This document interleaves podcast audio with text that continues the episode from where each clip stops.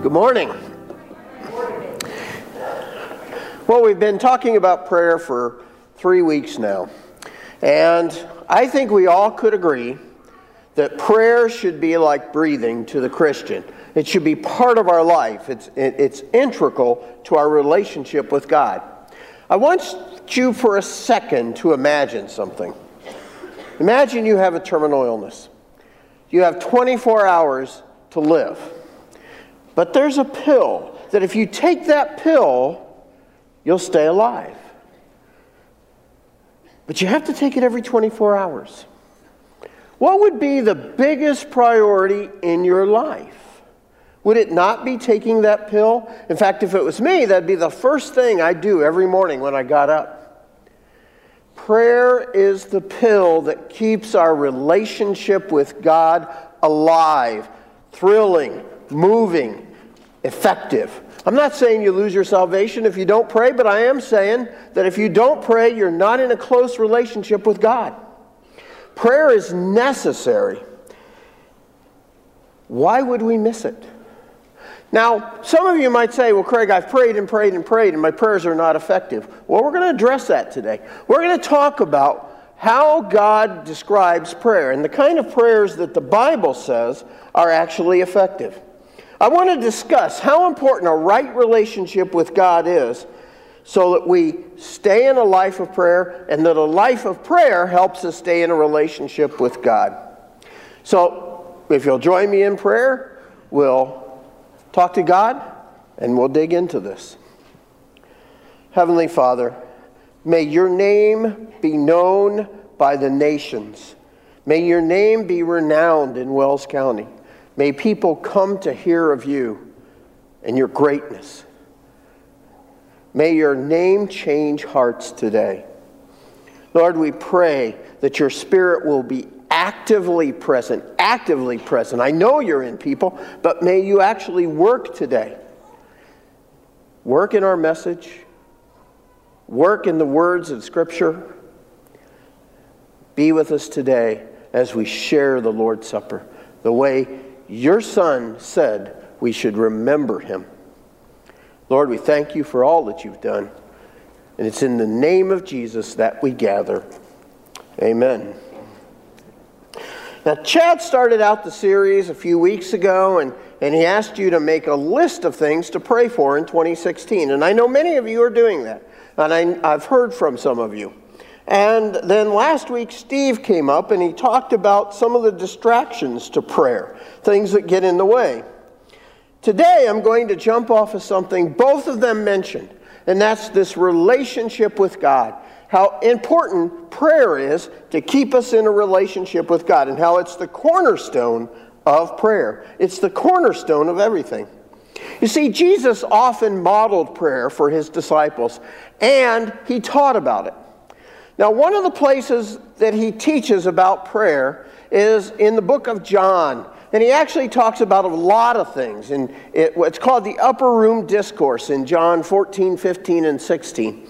It's, it's Jesus is about, it's on the night he's going to be betrayed. So these are kind of like his marching orders, his instructions to his disciples. Imagine that you have a loved one in your family and you're not going to see him much for a while. You would give them the most important instructions that you could, the words that you want to leave with them. And Jesus does this in the upper room discourse. One thing he talks about is he uses a metaphor, a way of describing something, a relationship with him. And he uses a grapevine to describe it. And he says that there's a vine, which in the grapevine, grape plant, the vine is the part that takes the water and nutrition out to the branches. And then on the branches are where the grapes actually develop, where the fruit is. Jesus is going to use this when he describes his relationship with us, with his disciples. So let's go to John chapter 15, beginning at verse 4. This is Jesus speaking Abide in me, and I in you, as the branch can not bear fruit by itself, unless it abides in the vine. Neither can you unless you abide in me. So the branch can't produce grapes if it's not connected to the vine. Jesus is the vine, they are the branches. And he goes on to say that Jesus, I am the vine, you are the branches. With whoever abides in me and I in him, he is that bears much fruit. For apart from me, you can do nothing. He's saying that, that on an eternal impact, things of an eternal impact, you can't do it unless you're connected to him. If anyone does not abide in me, he is thrown away like a branch that withers, and the branches are gathered, thrown into the fire, and burned. The Jews would say that a branch on a great plant that didn't produce fruit was good for nothing but the fire. And then here's where I want to hover today, where Jesus actually talks about effective prayer. In verse 7, if you abide in me and my words abide in you, ask whatever you wish, and it will be done for you. By this my Father is glorified, that you bear much fruit and prove to be my disciples. Now, what's fruit? Many commentators for years would say that it's, it's converts. And I'm not saying that that's not entirely true. But fruit throughout the New Testament is often referred to in many different ways. But there's clearly a theme. And that is that fruit is the outward actions that come from the heart. They're the truth of someone. And here, they're talking about having an eternal impact. They're affecting the kingdom. And this text reveals the cornerstone of ministry and relationship. It's knowing God. It's not just knowing about God, but knowing Him. There's a lot of people that know about God, but they don't truly know Him. They don't have a relationship with Him. That comes from abiding. So, what does abide mean? Most of us in our, our day don't use the word abide very much. You know, when you came in, someone greeted you, said hi. They might have said, How's your family? No one said, How are those who abide with you? It's, it's just not something we say. So, what does abide mean? Well, John uses a Greek word here to describe what Jesus said. It's the Greek word meno, which means it signifies to adhere to to be fixed in a permanent condition, to be united with. How many of you watch uh, Shark Week on the Discovery Channel?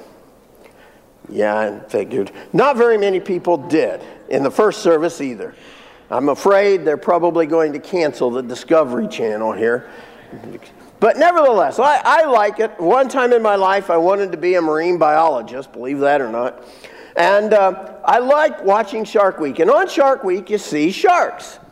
And whenever you see the videos, the documentaries about sharks, there's these little fish attached to them. They're called remora, okay? Or suckerfish is a, another term. The remora are terrible hunters. They could probably not feed themselves at all. So what they do is they attach themselves to the shark. They go wherever the shark goes, they abide, and they basically eat the scraps from when the shark feeds. That's how they survive.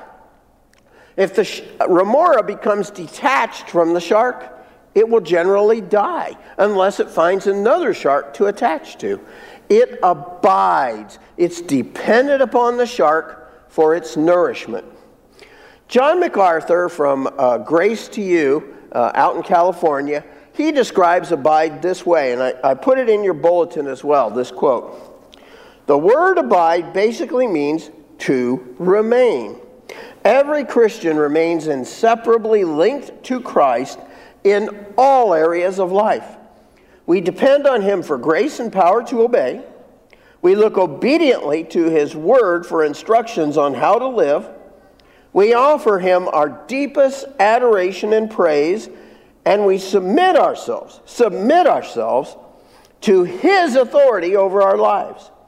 In short, Christians gratefully know Jesus Christ is the source and sustainer of their lives. You see, abiding means it's just like the remora that, that we depend on Him. We depend on Him for our life, for everything. Abide means to be in a continual relationship. And relationship's important. I recently had a good friend, and this is a, a a, a, good, good friend who has poured himself into ministry for, for the last decade. And And, and, he's just, he sacrificed. He sacrificed financially, he sacrificed personally. I mean, it's been hard. And he told me recently he was praying, and, and he began to recite the Lord's Prayer. And he said, You know, Our Father who art in heaven. And then it hit him. I know you better than that. We have a relationship. I can just talk to you, God. I don't need to recite a prayer. We can talk. And as he prayed, it came to his mind that what God really wanted from him, all the years of ministry, God appreciated it. It mattered. But what he really wanted, what God really wanted from him, was him, was a relationship with him. And my friend began to understand what it means to say that prayer changes us, that being in that abiding, communicating relationship has an impact. In your bulletin, I've put down some blanks. These are things that in my life, four characteristics in my life, and I also see this in Scripture, that happens when we have somebody who abides. First of all, I trust God. I, I, I see him at work and I know what he's done for me in the past, and I begin to trust him more. I hunger for obedience. I, I want to do the things that I know God wants me to do. I pray more. It's the strangest thing. The more I'm in the Word, the more I spend time at work in God's in the places God's at work, the more I pray. And the more I pray, the more I abide. They feed off of each other like a circle. I pray, I abide, I pray, I abide. It's all one thing that keeps happening and building. And simply, I have more joy.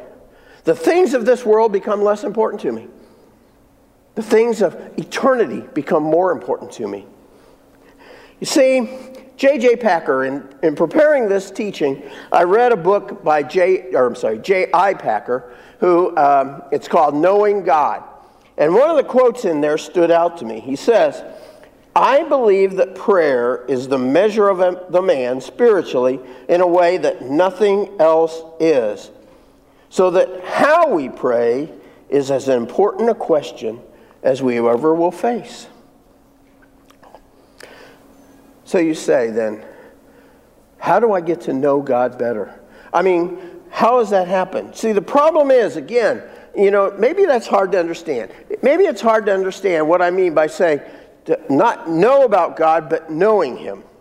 Well, in my life, here, let me give you an example. Uh, about a year and a half ago, my wife and I decided to adopt a golden doodle, and this is her. yeah, you say all. Wait until she eats your toaster. That's Daisy, Daisy Doodle. I didn't name her. And Daisy, you know, we read all about her. We researched her. We knew how tall she was, how much she weighed. We knew all these things about Daisy. But the truth is, we couldn't have picked her out of a group of, of golden doodles. She would look just like the rest of them, and, and we didn't know more. So Daisy came, and now she's abided with us. She's lived with us. And I know things about Daisy. I know what motivators her, motivates her. For example, eating. And she does not exert an ex, uh, over amount of energy trying to do that, by the way. Or playing. She loves to drag Buster around the house. See, Daisy loves to play and loves to eat. But I, we've moved to a place where now I don't just know about Daisy, I know her. There's intimacy. If I go to the door and, and unlock the door, she'll start barking, and I'll say, It's me. And she stops because she knows my voice and I know hers. I know her and I can recognize her from any other dog. The truth is, today, if I were to see her with a group of identical golden doodles, I could pick her out because I have moved from a point of knowing about her to truly knowing her, having a personal relationship with her. Now, you might say, How can I know God? God is so big. Well, the truth is, you can't. You can't without help. Jesus knew that. And so, in the same discourse, he tells his disciples, I'm going to send you a helper so that you will be able to know me. And that helper is called the Holy Spirit. If we look in 1 Corinthians chapter 2 verse 12 it says Paul writes, "Now we have received not the spirit of the world, but the spirit who is from God." that we might understand the things freely given to us from God. We cannot understand God without the Holy Spirit. Now, God doesn't give us everything, there are mysteries, but the things He does give, we can understand because of the work of the Holy Spirit. The Holy Spirit helps us to abide, He brings things alive. Let me give you another example. I grew up in uh, Hartford City. Uh, I grew up on the south side of Hartford City, which is the meanest part of town. Really, it is. Okay, take my word for it. But nevertheless, I grew up there, and after I moved out, my parents they they boxed up some of my stuff and left it on the porch, and so I was looking at this box and in 2000, and I took out of it a Bible that had been given to me as a gift when I was nine or ten years old. It was given to me by my piano teacher. Now, you've never seen me play this, have you? Okay? There's a reason. I flunked out of piano lessons. My piano teacher said to my parents, Listen, I would rather give you money for him to not come than take your money and continue to endure this. but she was a kind lady, and so she gave me a Bible. And uh, it was a large print Bible. And I, I found this in 2000. I took it out of the box. And it was the New Testament, good news for modern man. And I read it from Matthew all the way to Revelation. It had no impact at all in my life. It was head knowledge. I could answer questions about the Bible, but it didn't come alive. It wasn't in me. In 2002, I'm going through a crisis in my life, and I take out another Bible because I'm trying to find fault with some people. And I take out this Bible, and I look up in the index love. It takes me to 1 Corinthians chapter 13, and I begin to live or read what uh, uh, Paul says about love.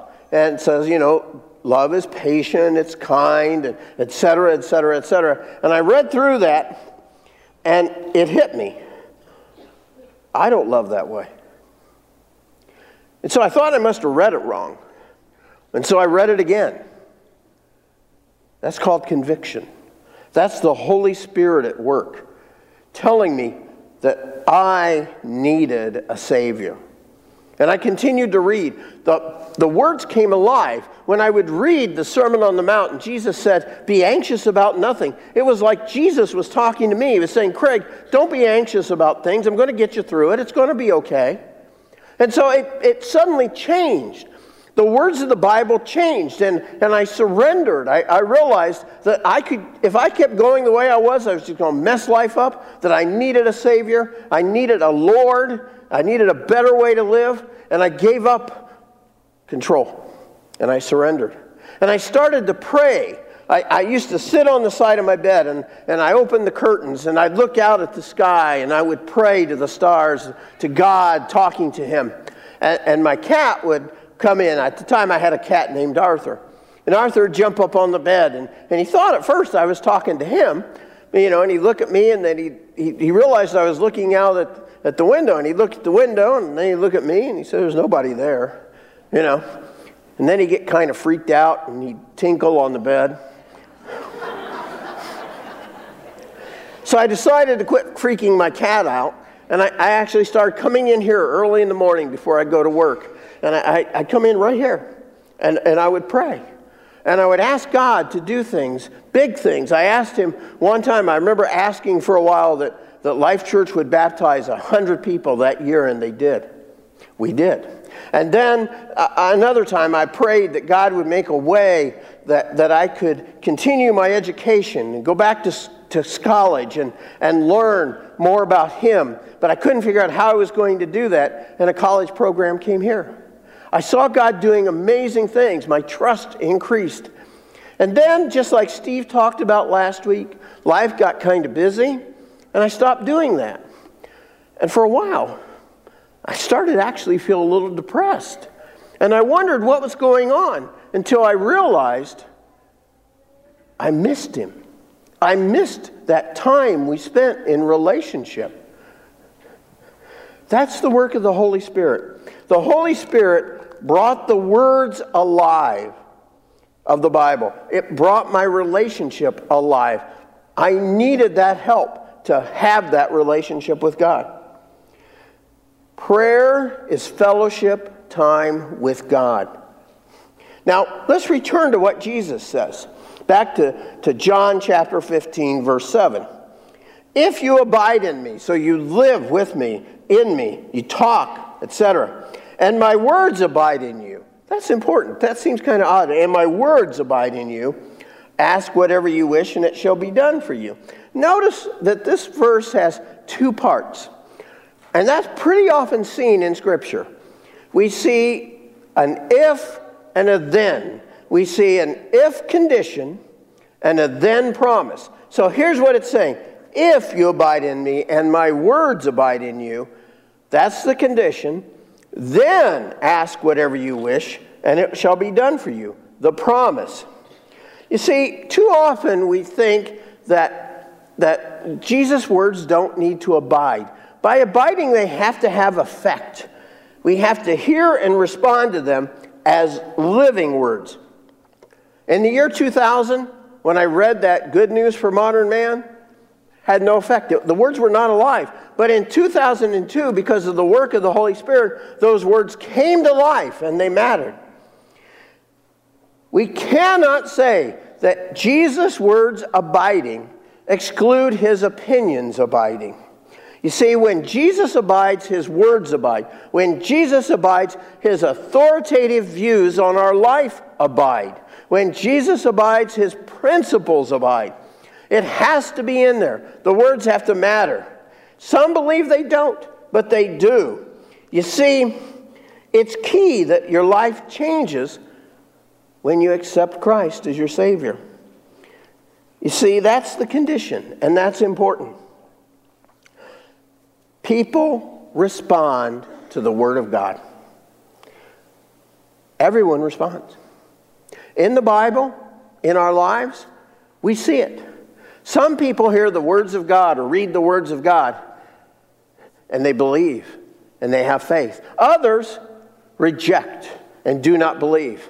Some have obedience, some have disobedience. And the way God responds to our prayers matters on us. It matters whether we have those words abiding in us, if we have belief. And we see it throughout Scripture. Let's just look at a few pieces of Scripture that says that. John 9 31. We know that God does not listen to sinners, but if anyone is a worshiper of God and does his will, God listens to him. God does not receive the prayer if you, if you don't believe in him. Psalm 66 18. If I had cherished iniquity in my heart, the Lord would not have listened. 1 John 3 22 puts it all together. And whatever we ask, we receive from him because we keep his commandments and do what pleases him. And this is his commandment that we believe in the name of the Son of Christ, Son Jesus Christ, believe and love one another just as he has commanded us. Whoever keeps his commandments abides. Whoever keeps his commandments abides in God and God in him. And by this we know that he abides in us by the Holy Spirit whom he has given us.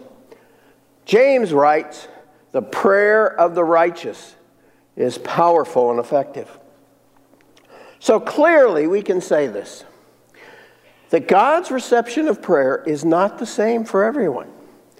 That when someone has faith and obedience, God will receive that prayer and answer it. That if someone does not believe, does not repent, does not turn, and is not obedient, God will not receive that prayer. And He makes no promise that He will answer it. God's reception of prayer is different. Now, the Bible indicates you should not expect an answer if you're living in disobedience or you don't believe. Clearly, faith and obedience matter to God when we pray. So, you might ask, Craig, are you saying if I have faith and obedience, I can ask whatever I wish and poof, there's a Ferrari in the driveway? Well, no, I'm not saying that. God still gets to be God, God still gets the answer. And Charles Stanley puts it well. He says that God answers four ways. One, he can say yes. Two, he can say no. Three, he can say wait. And four, he can say, My grace is sufficient. You have the best thing you're going to need, and that's me. And that's important because it's hard when people are suffering. They think God doesn't care. The Apostle Paul says that he had a thorn in his side. We don't, that's debated what that is, but it's something that's physically bothering him. And he asked God to take it away. And God says, My grace is sufficient. Now, Paul had a right relationship with God. Other, obviously, he believed. Obviously, he was obedient unto death. And yet, God said, My grace is enough. And Paul began to understand that he had that defer, deferment for God's glory, that he was to show God's power through that. Jesus himself prays in the garden Take this cup of suffering away from me if there's any other way. And the Father says, There's no other way. But in both cases, we know that God hears their prayer, receives it, and answers. I don't know about you. But I want God to hear my prayers. I want Him to receive my prayers. And even if His answer is, My grace is sufficient, it is an answer. I want to be in a relationship with Him. It's key to my life. What does that relationship look like? Well, I said a right relationship. A right relationship is connected to somebody who has a heart that's right with God. Somebody who is a Christian who abides, stays in connection with God, believes, has faith, is obedient, forgives others, embraces God's motives, confesses their sin, and seeks the guidance of the Holy Spirit. Now, Chad asked you to make a list of things to pray for. And, I, and whatever you're praying for is fine. Jesus said, ask, ask God for your daily bread. But, but there are things you need to consider about doing, some next steps. These are in your bulletin. Some things that, that matter that go along with that prayer. First of all, get right with God. If you don't have a right relationship with God, then again, is He hearing? Is He receiving your prayers? Second, pray God's will hey, what would happen if 400 adults at Life Church began to ask God to use us to reach 300,000 people who have never heard the gospel, have never heard about Him? You say, well, we can't do that. You're right. That would prove that God did it. Keep praying. Pray without ceasing. You know, uh, the other day, my wife and I, we were driving down one, and she was in the left lane, and she started pulling into the right lane, and, and suddenly a car came up beside us, and she almost hit him, and she pulled back over, and, and out of her mouth, the first thing was, Thank you, God. The other day, I was reading uh, uh, for this uh, message, and, and, and there's a theologian that I just really enjoy his work. He's just a very reasonable man even with people that disagree with him. And, and I've listened to his classes on, on, on uh, my iPod, and, and I've read his books. And as I was researching, uh, I saw his name, and I, I clicked on it, and it was an announcement that in December he had been diagnosed with Parkinson's disease. And I immediately went to prayer for him. Pray without ceasing, and then believe God will answer. He's still God. He still gets to choose. He is still in control of the universe. But believe He will answer. Yes, no, wait.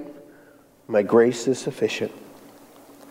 See, I believe that Jesus is calling you to a relationship, to much, much more than we have. Like my friend said, he wants you. He wants to be in a relationship with you. And prayer is that communication part. With the creator of the universe wants to be in relationship with us. Why would you miss that? If there was a pill that kept your relationship right with God, that, that kept you in a communication with God, and you took it every day and you could stay close to the, communi- to, to the creator of the universe, wouldn't you take it? And there is a pill. It's called prayer. So we're encouraging you to pray. I'm saying you need to pray. I'm saying if you want a bigger relationship with God, I do. Don't you? We're going to close today by sharing the Lord's Supper, communion. My wife and I, we have to set aside times to make sure our relationship stays strong because we're both so busy. Jesus, before he left, he gave his disciples a way of remembering him. It's called the Lord's Supper. And we're going to share that today. We've got tables down here in the front and in the back. And I'm going to read to you what Paul teaches about making a right relationship with God when you do this. In 1 Corinthians chapter 11 it says verse 23, "For I received from the Lord what I also delivered to you, that the Lord Jesus on the night when he was betrayed took bread. And when he had given thanks, he broke it and said, This is my body, which is for you. Do this in remembrance of me. In the same way, also, he took the cup after supper, saying, This cup is the new covenant in my blood. Do this as often as you drink it in remembrance of me. It reminds us that on the cross, Christ's blood was poured out for our sin, that his body was scourged and broken up by the whip for our sin. For as often as you eat this bread and drink this cup, you proclaim the Lord's death until he comes.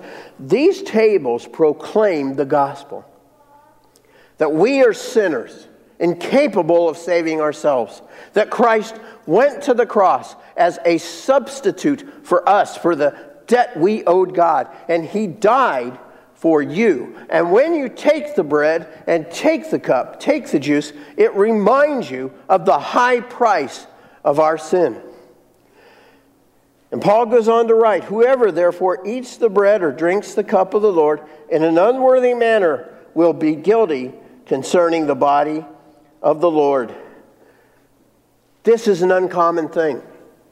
Do not make it a common thing. Do not make this a rote ritual that you just go through. This matters. This matters because when you do it, you are to be remembering Jesus and remembering what he did for you. Let a person examine himself then, and so eat of the bread and drink of the cup. For anyone who eats and drinks without discerning the body eats and drinks judgment on himself. We need to understand what this means. This means that you believe when you do this. This is a family thing. This is for God's family, for the family of believers. If you don't believe, you should hold back. You should not come. For this is for believers. If you do believe, if you're visiting from another congregation and you're in good standing at that congregation, feel free to join us. If you believe, this is for you. If you don't believe, you should hold back. But you heard the gospel today that you cannot go to heaven. You cannot go to heaven without Jesus. And if today you felt for the first time your eyes were opened, your heart was open, and Jesus spoke to you, the Holy Spirit began to work, and you say, I surrender, I need to turn from my life, then you're responding today one way or another. You're either choosing to join the family of God or you're choosing to continue to rebel, but you're choosing. No one can hear the words of God without responding. Some respond in belief, some in unbelief, some in obedience, some in disobedience.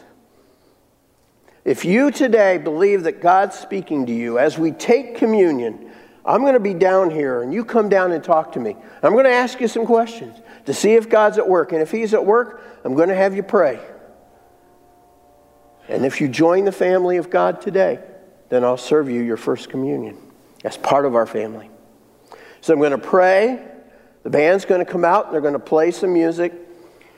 When you're ready, you can come down. If you're the first one to the table, you can take the cellophane off of the bread, break off a piece of the bread, take a cup, and remember, remember that you could not go to heaven without Jesus, and that this reminds you of his suffering.